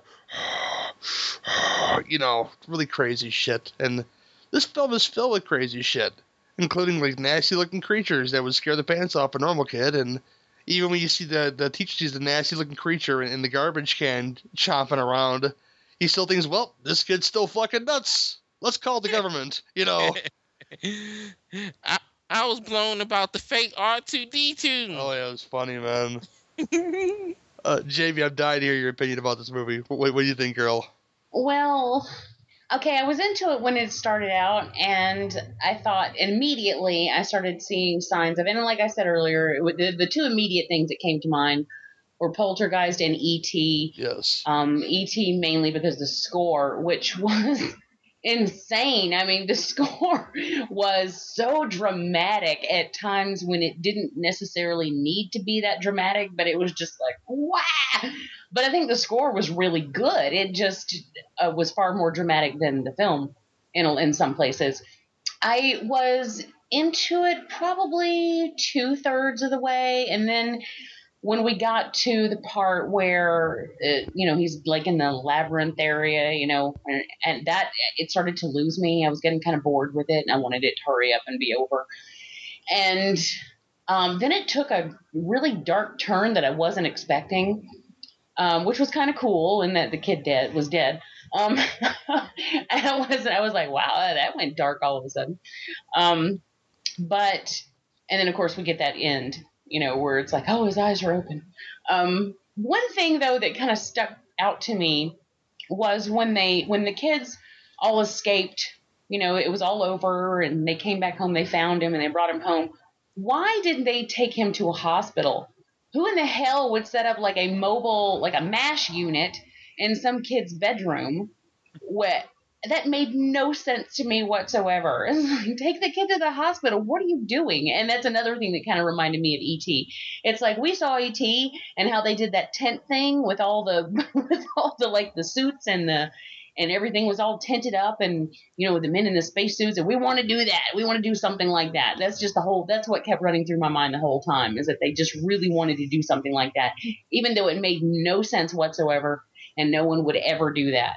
Um, so that was just silly. Plus, the kids are just walking in. They're like, "Oh, the, the boy has died," and then, or you know, the um, female William H Macy, who was the doctor, um, comes in and tells you know that the boy has died, and so all the kids run in there and they're like, "We want to see him." I'm like, "Yeah, because that's gonna happen. They're gonna be," and they're folding back the sheet, like, "Yeah, come on in, kids, check out the corpse." You know again, things that would happen never. Um, but maybe if, maybe if, they, um, maybe if they clap a lot, like in Peter Pan, maybe they'll come back to life again. You know. but in a lot of ways, it did have um, the other two that I mentioned. It also had a very Goonies feel to it. Yes. And uh, especially the parts where it got down. But I think I think if I had seen, and this was a first watch for me. Oh, that's for us too. And I think if I had seen this, um, like you know around that time because I was about that age. So I think if I had like about Joey's age, I guess, and if I I think if I had seen it around then, I probably would have been into it a lot more, like all the way through. As it was, it just kind of started to lose me a little bit. But then when, um, but then when like you know the the Star Wars thing started flying around at the end and everything, I perked back up just because I thought it was hilarious, and uh, I'm just looking at all the implausibilities, and I thought that was really funny. Um, up until that point, though, the other thing that stuck out to me was that damn dummy, and he was just like, "Oh, he was like, you think that's your father talking?" And he sounded like Pennywise. He's like, yeah. "You think that's your father on the phone, but it ain't." it's, it's was, oh god. One thing I don't get is this dummy had been in this building in this box for a very long time, and you could tell because everything was all cobwebby and covered with dust. What was the impetus for it to suddenly start doing what it's doing. I mean, Joey's dad's death. What exactly happened there to spark it? I mean, I don't. I'm not sure how all of this even happened. It's, I guess is what I'm trying to say. It's, it's very confusing. I, I think that with, with Joey's dad's death, you don't even know because there's that part, you know, where you know, oh, you want to find out if it's your father or not. And all of a sudden, this giant flashing face comes out of the closet. Now, you've never seen Joey's father in this movie. So you don't know if this flashing face is Joey's father or not, or some weird entity or something. So the the fact that you know is he talking to his father? Is he not talking to his father? Maybe it's like a whole like like in Poltergeist two, where Carol Anne's talking on the phone to, to to supposedly the grandmother, you know, to to to let something in. I guess you would call it, you know. Because mm-hmm. again, they're ripping off Poltergeist. Oh yeah, well, quite a bit too, especially with the phone thing and and the, the toys flying around and all the Star Wars references. I mean, there was just Star Wars sheets and Star Wars Star Wars toys, and I understand they were just recreating a kid's bedroom. Did you see the Jaws game? Uh, he had yeah. the Jaws game. I, I, have that. I actually have it. It's in my it's in my library on sitting on a shelf in my library. I I see um, the ET glass. I've seen that for sure. Yeah, there's all kinds of just, hey, remember that Smurfs stuff? You know, it's like, hey, were you a kid back then? this is your life. Um, um, the mother was cracking me up too. Uh, and I have to say, the American dubbing on this was terrible. I mean, it, Yes, it was. I think maybe I would have been a little more engaged had the dubbing been better, or maybe if it was maybe if I was actually watching the German version with subtitles or something. Because a lot of times when a movie is dubbed like that, the actors doing the dubbing just don't emote like they normally would if they were actually acting in a film. It just doesn't seem to mesh. So um, it was pretty awful. and then that one fat kid was cracking me up too. Oh my god. Yeah, they, they, There's always a fat kid. there's always a there's always a fat kid. And who kid. was that little? Who was that black boy? Did you? was he there the whole time? Because suddenly at the end, when all the kids are in the hallway, there's this little black kid, and I was like, "Where the hell did he?" come from? Um, he's he's an extra. Uh, I don't know. I didn't. I didn't see him before, and I was like, "Was he always part of the gang? Was he there?" Because I didn't see him, and then all of a sudden, there he is, and. Oh, I don't understand. Did I miss him somehow? Was he in the film and I just kept looking away when he was on screen? Because this, I, I just didn't remember him ever being there. They Did I they, make that up? they cut him out probably because the American cut got stuff cut out of it. Oh, Yeah, you know, I did see that the German cut was. Um, it looked to be like a good ten minutes longer at Tw- least. or 20. Twenty minutes, yeah, I'm gonna watch that. yeah, okay. well, why did he get cut out? Because black kid? That's not cool. Because black kid. Sound like cave woman. Black kid. I know. I mean, that's not cool. And it's just suddenly, oh, you're still in it. See, look, you know, that doesn't count. Um, but yeah, I hate when they do shit like that. Like you know, where Barbara Crampton ended up on the cutting room floor of of, of Lords of Salem. No, that's I hate that shit. that's okay though. I don't I don't want her name on that movie anyway. Oh dang. I don't Oh, well, there you want to think about that movie no more. but I just imagine what it's like to be an actor in a film where you know you're all excited because you're in a movie, and imagine that kid. He's like telling kids at school, "Hey, I'm in this movie," you know, and then you know they watch the movie and they're like, "Where are you?" He's like, "There I am, right at the end." That's fucked up. It's like it's like they'll cut the they, they won't kid, he didn't even have a line. they won't cut that guy whipping his dick out in, in Teen Wolf, but they'll cut me out of the movie. God damn it, you know.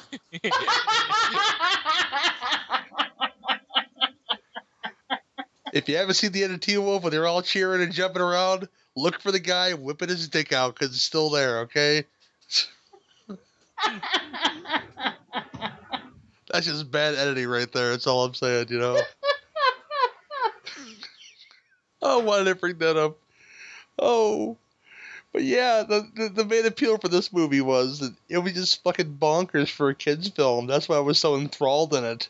That it was marketed for kids, and you know there was all kinds of freaky shit happening that probably would scare the market that it was attached to. Even the end of the movie is fucking creepy because, again, he's he's he's, he's laying in the bed, and all of a sudden shit starts moving around again. Now was it the dummy the whole time making shit happen, or was it the fucking next next son of fucking the devil or something like that? You know making shit happen in this fucking house, making monsters and shit start floating around.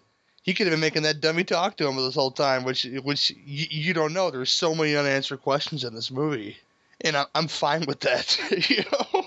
Oh, but yeah. Uh, Willis, you got anything else you want to say about, make, about making contact? Well, it made contact to me because I was just laughing from beginning to end. The whole movie was just the old 80s trip of a movie that only would happen in the 80s. And I see why they picked Roland Emmerich, why he did this movie, and I see why he got the job for Independence Day. Cool. Uh, Jamie. Um, well, like I said, I think it was fun in the beginning. I like the little things that remind me of the other movies that I mentioned. I Mhm. do, however, think those other movies are better.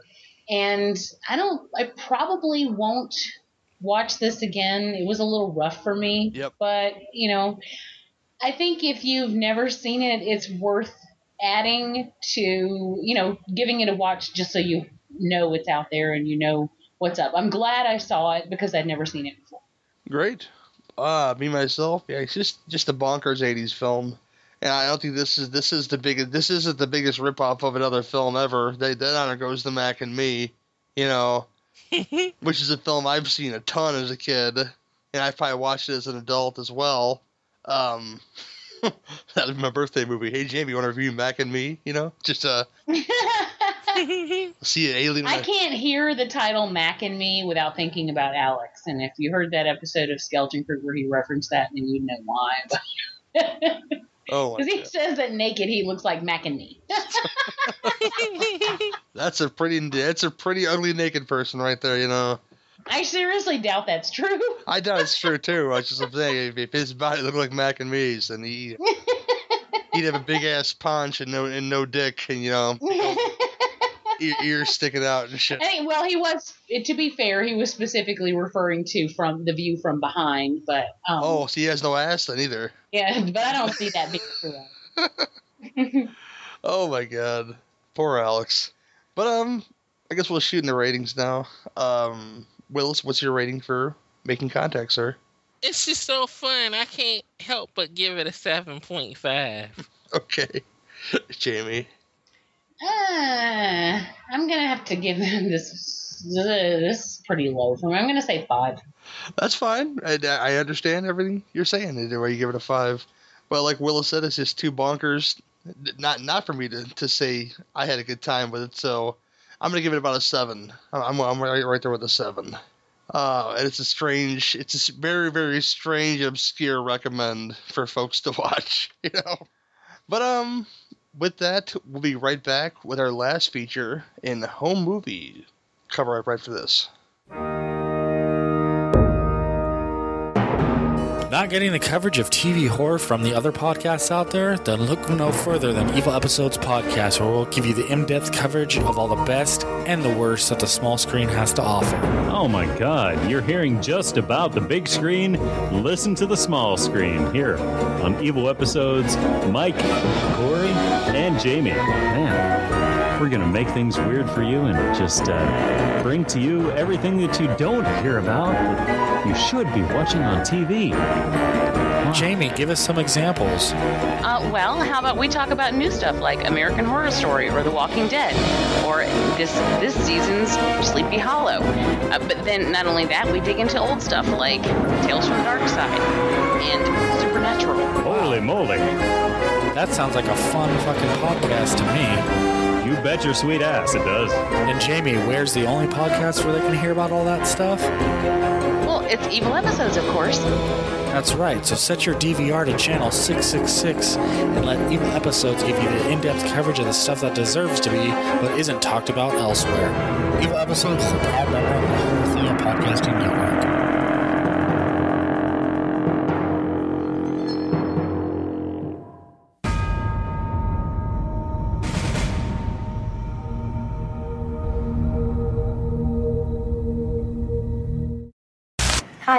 Welcome to the Jack and Emily Show. I'm Jack. I'm Emily. Let's have some fun. I love the zoom on this. Make a smiley face. Come on, Jack. Throwing rocks at me. What? Playing dead? Dear blessed Lord, thank you for the gift that you have provided for us. Yesterday morning, Jack and Emily crucified the family cat. Oh. Jack and Emily cornered a boy and began to bite him, and they just wouldn't stop.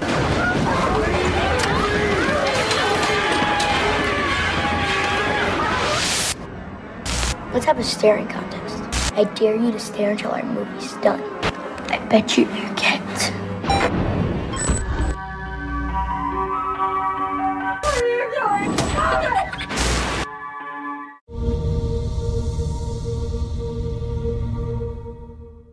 Home movie from uh, 2007, I believe, or 2008, one of those two, was an IFC film. Only disconcertable star that I've seen was Adrian Pasdar in the film, who folks know from Heroes and from Near Dark and other good stuff. Um, basically, the plot of the film is uh, a, a pastor and, and a child, a psychiatrist, or husband and wife, and something's very, very wrong with their children, and they they take video footage, I guess, of everything to either document that or just have a really good time on holidays, as far as I can tell, because Dad's really into holidays. And um, it's a, it's it's a spiral of a film where the kids get worse and worse, and their actions get worse and worse until uh, you get the ooh very chilling conclusion to this film.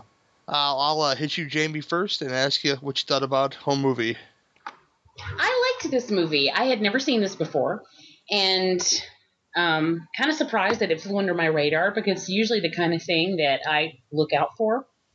But um, it was there. I think it was really kind of dark and, and creepy in a lot of ways that I wasn't necessarily expecting. And of course, this comes off as like a it's not really a found footage film, I guess, because uh, the footage isn't really lost, No. but it's just sort of like a family movie footage, and it takes place over the course of, um, I guess, roughly. It it's not quite a year, but you know, you get like the holidays and stuff, which I think is a kind of a cool way to do chapters, basically. What I like about this is that in the very beginning, the parents are acting as if everything's okay. Like they're super happy about everything. They're really enthusiastic about the holidays. Meanwhile, you've got these kids who are just kind of there. I mean, they have no emotion whatsoever. They don't talk. They don't really do anything except for then they start to do horrible things that just sort of escalate. And there are some kind of unrealistic behaviors here from the parents. You know, I mean, the moment my child shows me a goldfish sandwich, then something is wrong. And I'm probably going to promptly beat their ass and then take them to therapy or, or something. I don't know, but I'm going to react a little stronger than they do. But, um, you know, I think it's kind of an interesting juxtaposition to see the parents sort of attempting to be overly enthusiastic. I think that I think what they're trying to get across, and maybe not completely successfully, but I think the idea is that they're trying to get across that if the parents have this idea that if they act like everything's fine and they're really into everything, then it sort of balances out what's going on with the kids. Maybe they can ignore the kids and it'll go away or whatever. It's sort of alluded to that this is something that may have started in another location because he says, you know, we moved out here to the middle of nowhere and nothing has changed. So we don't get a any backstory, but you know, there's that little brief mention that kind of gives you an idea that maybe um, it didn't. I don't know. Maybe it's just gotten worse. But um, the one thing I, the, or the thing that I really like about this film is how it takes it from the dual perspective of the parents, one being a religious perspective because the father is a Lutheran priest, the other being a scientific perspective because the mother is a child psychologist. And uh, we have seen this happen in a couple of movies before where you sort of pit religion against science or, or against you know logic um, as as in like say um, the exorcism of emily rose that kind of thing but typically one or the other ends up winning out you know something in the end will happen and you'll discover oh you you know what this whole time we thought it was a possession but it turns out it wasn't a possession at all they were just crazy or oh this whole time we thought they were just crazy and it turns out they were possessed you know it'll either go one way or the other what I think was really interesting about this film is that neither of them worked. You know, the father attempted to do a sort of half ass exorcism on his children. Meanwhile, the mother attempts to treat them with drugs. And in the end, nothing really works. And we also have that nice illusion at the very end of the movie that, you know, it sort of calls back to the story that the father is telling them in the beginning of the movie about the dragon and which he says to the mother she's like well that's you know basically that's a dark and twisted story for kids. And he's like oh it's an allegory about not trusting strangers. Well at the time when he was telling the story i was like it's probably an allegory for these kids. And uh, then it sort of turns out that it is and i i liked that too there wasn't a whole lot that you couldn't see coming here you know i mean i, I think it sort of ended kind of where I expected that it would. I didn't really expect a happy ending from this film. And so um, I was okay with that. There are a couple of choices that I think the parents made that I don't agree with. One being, you know, if your kids have a clubhouse that say no parents allowed and you respect their privacy, that's one thing. Until your children start being homicidal maniacs, then you might want to no longer respect their privacy. I think that would just be a normal thing to do is to go, let me go look in here and see what's going on. I think I would have done that way before those parents did. Mm-hmm. um, maybe their reaction to, you know, like, oh darn, they crucified the family cat. You know, oh, I think so I would fucking have, creepy. I would have had a harsher reaction to that. I honestly don't know if the kids would have made it out of this alive if they had been my children, because I would have been so, just, oh, I wanted to wring their necks. Um, but overall, I I uh, I thought it was you know pretty successful. It was clearly a very low budget film, so I think that what we got out of it was uh, definitely better than I was expecting it to be when it first started. I was sort of pleasantly surprised by that, so uh, it was a positive thing. Um, Wildman, you said you saw many similarities to the Babadook and the, the and these kids. Um, tell us what you thought about the film, sir. Well, I'm not a found footage fan, so that aspect ruined the movie for me a little bit. And then stuff wasn't clear until the end of the movie. Then it made more sense. And then I hated the ending because I wanted to know what happened and they ain't show what happened, so I don't know how it ended. So I was pissed about that. But the kids was creepy as all hell. I give them that much. The kids did pretty good. The mom and the dad were idiots, but I can understand why because that's your kids and you can't think of your kids but being your kids. So I can understand why they ended up being in the shape they did. But I just got sick of the shaky cam crap and all that mess. That's why I try to avoid watching found footage as much as I can because it's annoying. Um, yeah, this film for me, Jamie mentioned a whole lot of stuff, and a lot of stuff rings true.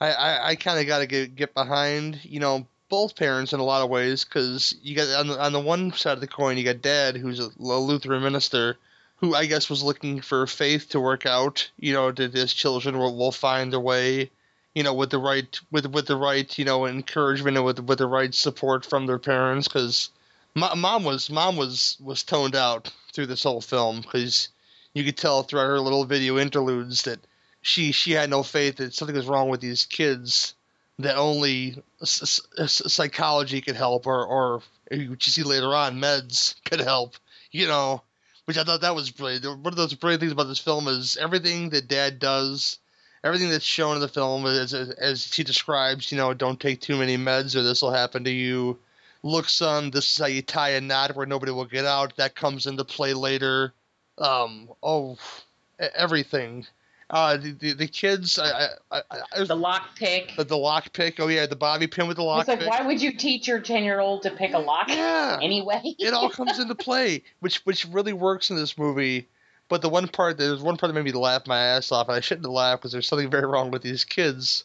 Is uh, I guess the America's Funniest Home Videos moment in this movie where dad and son are, are playing baseball and he the son just chucks a rock at his nugget for no good reason with the with the force of fucking Nolan Ryan or something just just hits him as hard as he can with this rock and you know basically said yep dad I'm done especially when dad pitches the ball and he misses and he just knocks that fucking ball into left field and oh the, the, I love the the kids have their own language because I, I guess they might they may or may not be twins maybe that's a, some kind of connector for these kids. I think they are twins. I think it's um state because they were both born on Halloween. Yeah. Yeah. And uh, the the the fact that they they they their plotting was real subtle, but when shit started to go down, especially with the crucifixion of the cat, and then of course when you know they had their little friends hanging out, and then all of a sudden they were out of the room and there was the, the three wise men just chilling watching TV, and then they they find them, and you know their their friend they're gonna I guess sacrifice the friend or, or eat the friend or it's not really clear what these kids are gonna do to the friend, but they're basically at that point in the film to get taken away by the government, and that's when the really fucked up shit starts to happen with the parents, them doing stuff to the parents, and oh, I almost don't want to spoil the end of this movie because I, I, really I really enjoyed where I didn't enjoy I mean I really enjoyed where it went you know but I really liked the the, the way it played out because there there is no happy exit to this film. Like you said that he had he had a bootleg exorcism on the kids and that did no good at all I guess this just pissed off whatever was possessing them if they were possessed by anything these kids just could have been some really shitty kids this none of it is explained which I like. I like even more because it's real easy to say, "Hey, look, we found this book, and this spirit says such and such, and he lives in the woods, and he he he possesses children, and this that or the other." Nothing is explained, and I that's that's a good thing and a bad thing. I think it's a good it's a good thing in my book that nothing is explained, that these kids are just some little fucking fuckers, and that they're they are all of a sudden crazy people who bound and bound and gag their parents and wear very creepy paper bags on their heads and you know talk to the camera. This is the such and such an Emily show.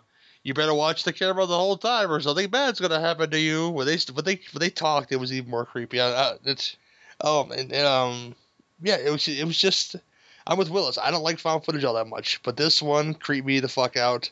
And so uh, it's it, it was good. It, it worked. It did it did its job in 76 minutes. This is a very short film, but that's not necessarily not in its favor. I think it did it, it played and it played well for 76 minutes. So yeah, you if you if there's anything, it'll only take 76 minutes out of your life. You know, um, I I don't have anything really to add to this. It's just uh without giving away the the fucking oh crazy pants man. It's really it's really good though, and I really enjoy it. I think IFC Films is putting out some really decent stuff, and this is uh, no exception. And um, I'll put it to you guys. If you have anything else you want to say about it, uh, Jamie? No, I think we pretty much covered it. I will say, I will agree, this is a short film, and I think it goes by pretty quickly. So I would recommend a viewing of this. You know, why not? Um, especially if you like evil kid movies, which I absolutely adore. It's one of my favorite subgenres. And um, and if you don't mind just sort of the found footage style of of handheld, then uh, yeah, give this a watch. Uh, no reason not to. And it has the classic uh, uh, effect of go upstairs, honey, and get the bat instead of go run and get help, honey. You know, go run and get help. Or or untie me. Or, Would, wouldn't that be the first thing you would do? Because two are better, or audit, you know, two have a better fighting chance than one. I would have been, on, I would have been untying his ass, and there is bound to be a better weapon around there. F- fucking chair. I don't know. I mean, I'm not going all the way upstairs to get the goddamn bat.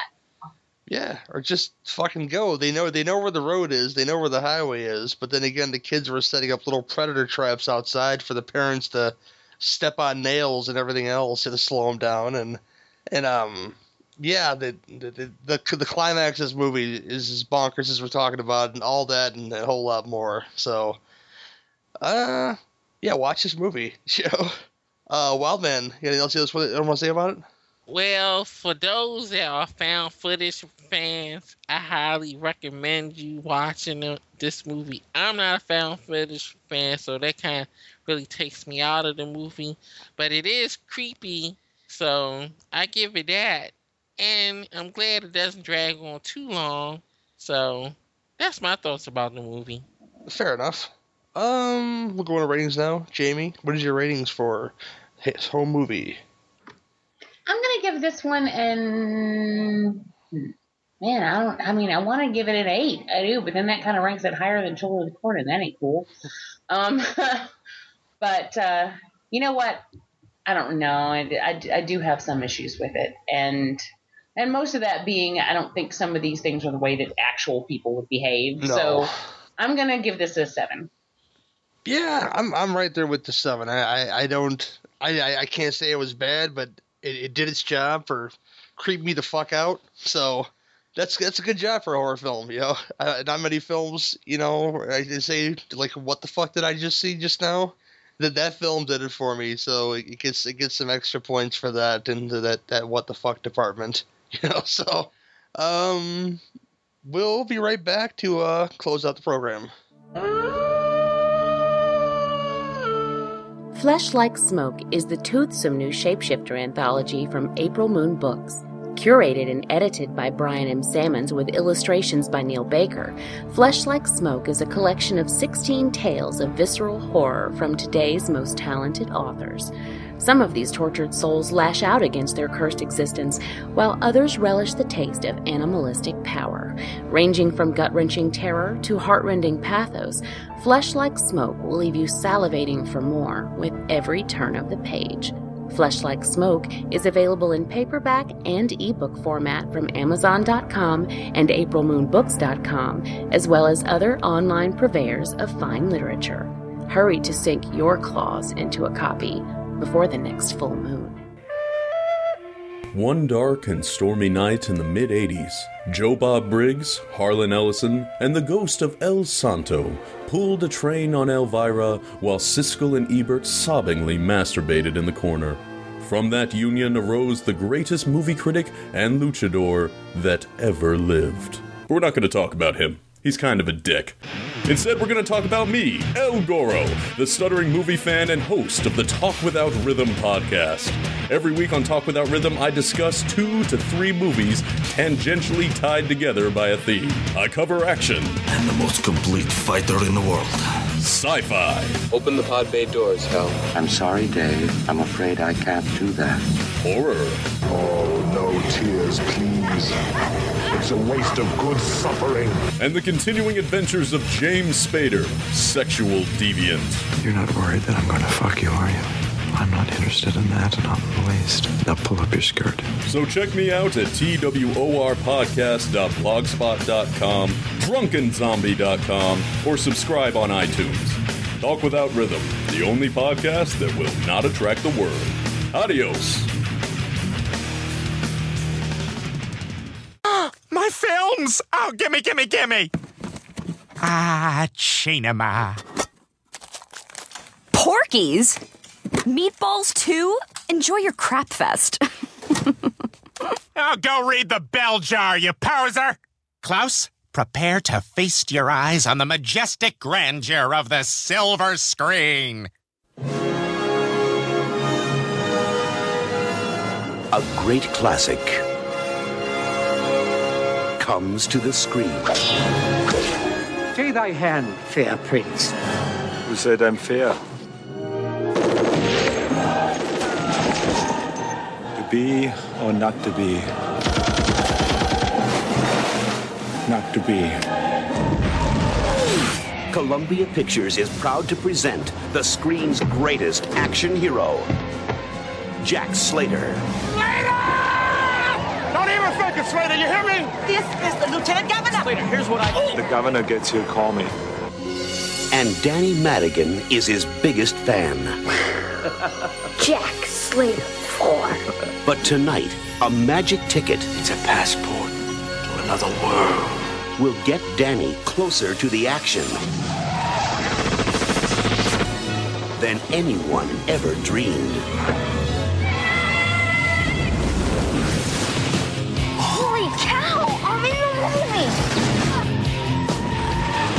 Who the hell are you? Don't shoot me! I'm Danny Madigan. I'm a kid. And you're going with him Who is this twerp? And where is that smile on his face? I don't even know this kid. to a world that's bigger than life This ticket is magic, and it really works. and better than real. You really believe that you're inside a movie, don't you? Yes! The bad guys are in there. I've seen it on screen. Could I speak to the drug dealer of the house, please?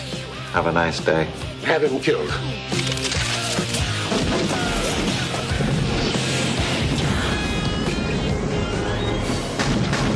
This summer, it's head on thrills.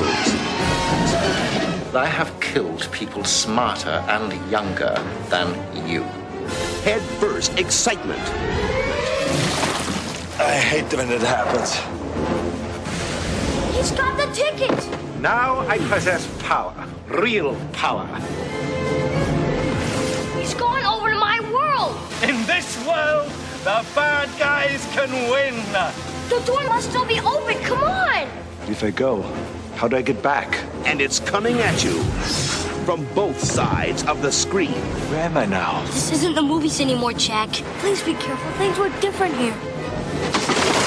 Damn it, it hurt. Arnold Schwarzenegger is Jack Slater. This hero stuff has its limits. And Jack Slater is Everybody down! Now! the last action hero. The big ticket for 93. I'll be back. Ha! You did not gonna say that, did you? That's what you always say. I do?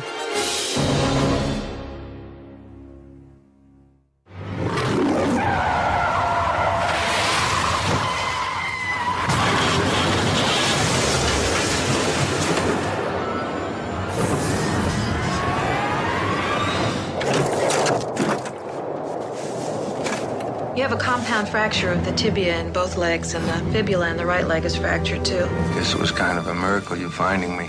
In a way, I was following you. Seeing as how I'm your number one fan and all, I've read everything of yours. Well, you're very kind.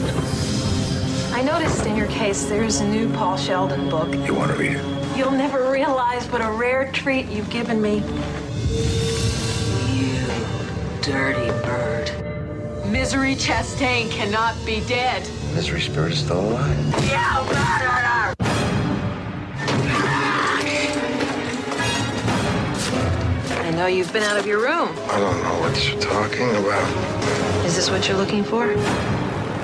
Whatever you're thinking about doing, please don't do it. James Caan and Kathy Bates in her Academy Award winning role. It's for the best. God, I love you. Misery.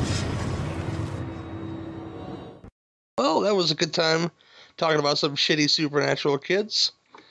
I'll uh, kick it to you, Willis, to tell the folks where what you got going on and where they can find you.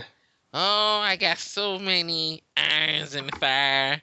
Terror Troopers gonna start back up September the 6th. Yeah, buddy. Yep. Of course, the two drink minimum I have for Gary and Gil and anybody else we can muster up. The no FMA commentaries. We getting ready to go into the Leprechaun movie soon. Oh boy. yeah, they're pretty bad. and of course, my YouTube page. Come su- subscribe to my page. I have about 75 people now. I want more. You don't even have to watch the videos. Just subscribe. Uh, Jamie. I ain't doing shit. I, I don't. I have not been. I mean, Devour is. I don't know what's going on with Devour. I have no idea. Um, Skeleton Crew's on hiatus. Devour's on hiatus. Evil episodes. Okay, we're about to record a new episode of Evil episodes next week, but we wanted to give Fear the Walking Dead, um, you know, a chance to get two episodes under its belt so we could talk a little bit more about it. So we're recording that next week. And I haven't been doing direct to video because, uh, like this week, um, Matt was out of town, and then there was one week when Matt was sick, and then other weeks I've been working, so we haven't done that in probably three or four weeks. I just have I haven't been doing much lately, so um, it was nice to do this because I haven't done anything recently, and that's about it. And there's um oh of course the book that came out. You're you're Um, published, babe. That's right. Yeah. Um, so check out if you want to read the story. Check out uh, the Lonely and Curious Country. It's available in paperback on Amazon and also um, at the. I just go to Amazon. It's easier if you want. I don't know if they're doing an ebook version of that. I have not received word from the publisher regarding that, but it is available in paperback if anybody wants to check it out. And um, the story that we have in that book is called Afterbirth.